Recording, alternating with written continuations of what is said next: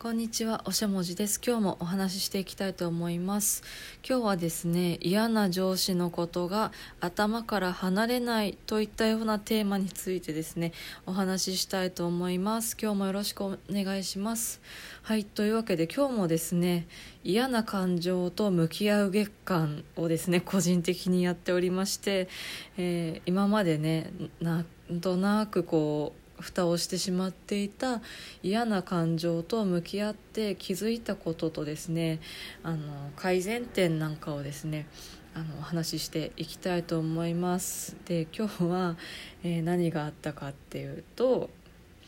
えー、なんだろうな、嫌な上司がですね、あのいるんですよ。で、まあね、どうしてもこう、うん、ちょっと前まで本当にすごく、うんなんか関わりがあって、で割とね、あのちょっと嫌なことをね、あのチクチクチクチク言われてたんですけど、なぜかね、もうちょっとね、あの距離を置けるようになったんですけど、それでもその嫌な上司が頭から消えてくれないんですよね。でこれでですね、えー、ちょっとあのもやっとしたことがあったのでお話しします。でね、なんかうんやっぱり、ね、思い出すたびに嫌な思いをしていて、でね、今までだったらその上司のことがね、うわってなんかしてる時に思い出された後っていうのは、わあいかんいかんって言って、なんだろう、なんかツイッター見たりとかしちゃってたんですけど、今回はですね、あの嫌な感情と向き合う月間ということで、まあ、心理学で学んだことをね、あの実践してみようということで、ちょっとね、嫌な感情と あのあえて向き合ってみるというふうなことをしました。でなんかね、あのなんだろう、役に立たない考えは採用しないっていうのをその心理学で学んだんですけど、まあ、それがですね、えー、今回当てはまるんじゃないかなというふうに思ったんですよね。でどうしてかっていうと、まあ、その上司の言葉っていうのはもしかしたらね、自分のことを思って言ったのかもしれないけど、まあね、そうなんだろう、仕事上のことはね、あの も, もちろん役に立つことはあると思うんですけど、それ以外のことですよね。なんか例えばわかんないですけど、あこれは言われたわけではないですけど、なんかなんだその服装はみたいな、そういうことって、まあ、うんなんか最低限ね、身だしなみとか ティーピーオー を守っていればね、うんそんなにね、あのそんなネチネチ言うかっていうことだと思うんですよね。でそういうことに限ってはなんかね、あのただ自分に恐れとか不安をもたらす言葉になっているんじゃないかなっていうふうに思うんですよね。でそれがですね、結構困ったことに、なんかこれをやると上司はなんて言うだろうかみたいなことを考えてしまう自分がいるんですよね。でなんかそれってなんだろう、自分にこうずっと呪いの言葉をかけ続けているようなもんなんじゃないかなっていうふうに思ったんですよね。で、まあ、この呪いの言葉ですね。でなんかね、それをねやめないと、だんだんこう自分の中にその人がね、その人の人格が現れて、自分の行動に対してその人が批評してくるっていうような感じがし始めているんですよね、最近。でこれってね、なんか単純に地獄じゃないかなっていうふうに思ったんですよね。だって、まあ、その人とはね、あの極力関わ、関わりたくないわけなんですけれども、その人から離れているところでもこう自分のですね、一挙手一投足をその人が見て、ね、自分の横で批評しているっていうような感じになっちゃいますよね。まあ、それはね、絶対精神衛生上良くないですよね。なのでこれをですね、直ちにやめようと決意しました。で続いてですね、やめるにはどうしたらいいかっていうことを考えました。でうん、本当にね、これが や, あのやめられるのかどうかはわからないんですけど、一つね案が思いつきましたので、それをご紹介したいと思います。でそれはですね、自分を支えてくれる人の言葉を採用してえー、その心の中の上司の言葉はですね、採用しないっていうようなのが、えー、一つ案としてあるんじゃないかなと私は思いました。で、自分を支えてくれる人の言葉っていうのが、まあ、ポイントかなと思うんですけど、うん、なんかねあの、まあ、た例えばなんかねこれを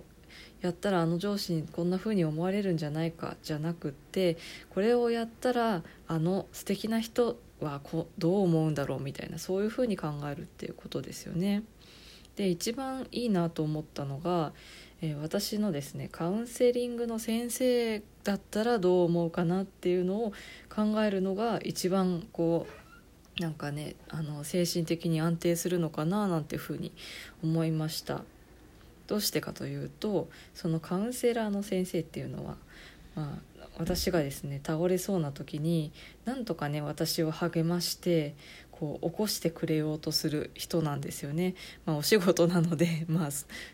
まあ、当たり前だよと言われれば、えーまあ、そうなんですけれども、とにかくですね、まあ、私のことを思ってくれているんですよね。で、それだけではなくって、そのカウンセラーの先生っていうのはもう心理学のプロなんですよね。なので、まあ、この前気づいたのがですね、例えばカウンセリング中になんかねこんな風にねあの自分の中に上司がいて呪いの言葉を言ってくるんですみたいな風に言うと、なんかね例えばこう考えたらどうかなっていうような提案をしてくれたりするんですよね。だからまあねあのそうカウンセラーの人だったら何を言うんだろうっていうのを考えたりとか、あとはそれが思いつかない場合はもう聞いてみるっていうことですよね。聞いてみて、でその言ってくれその時言ってくれた言葉を自分にかけ続けるっていうのがいいんじゃないかなというふうに思いました。でそれをするとですね、まあ、さっきの、あの上司のように、えー、うまくいけば自分の中にカウンセラーの先生がこうね、の人格ができてですね、その先生がいつでも自分を励ましてくれるっていう風になるんじゃないかなっていう風に思っているんですよね。でそれってすごい最強じゃないですかで、まあ、次にいいかもと思ったのが、まあ、同じようにねあの支えてくれる人の言葉を採用するということで、本で読んだ言葉を採用するっていうのもいいのかなと思いました。で特にですね、私のお気に入りの本の伊藤恵美さんのセルフケアの道具箱っていう素晴らしい本があるんですけれども、ここにですね励ましの言葉がたくさん載っているんですね。あとは呪いの言葉を鵜呑みにしないっていうページがあって、そこではですねなぜその呪いの言葉ですね、自分を傷つけるような言葉、自分の中からこう発せられる言葉っていうのを採用してはいけないのかがかなりですね分かりやすく優しい文体で書かれています。なので、まあ、この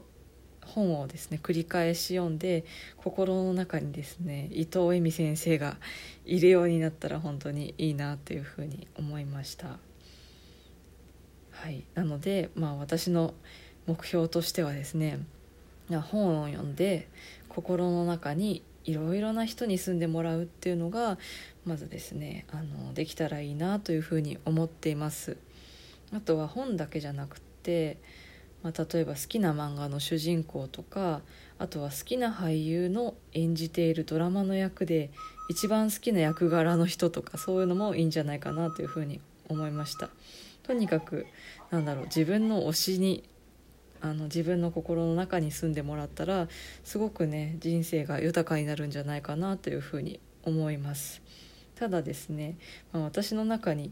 うん、なんかちょっと前までねいろんな人が住んでた感覚があったんですけど、上司がねあの来てしまったせいでねみんな解散しちゃったんですよね。なのでまたですね本を読んだりとかドラマを見返したりして、もう一度ですね私の好きな人たちに心の中に集合してもらおうかなというふうに思っています。はい、今日はですね、まあ、なんかすごい脱線して謎の結末になってしまったんですけど、えー、呪いの言葉と向き合う方法ということで、まあ、あの嫌な上司が心の中に入ってきてしまった時にですね、えー、まあえーとそれをやめるにはどうしたらいいかっていうことについてですね、お話ししてきました。今日はこの辺にします。ではでは。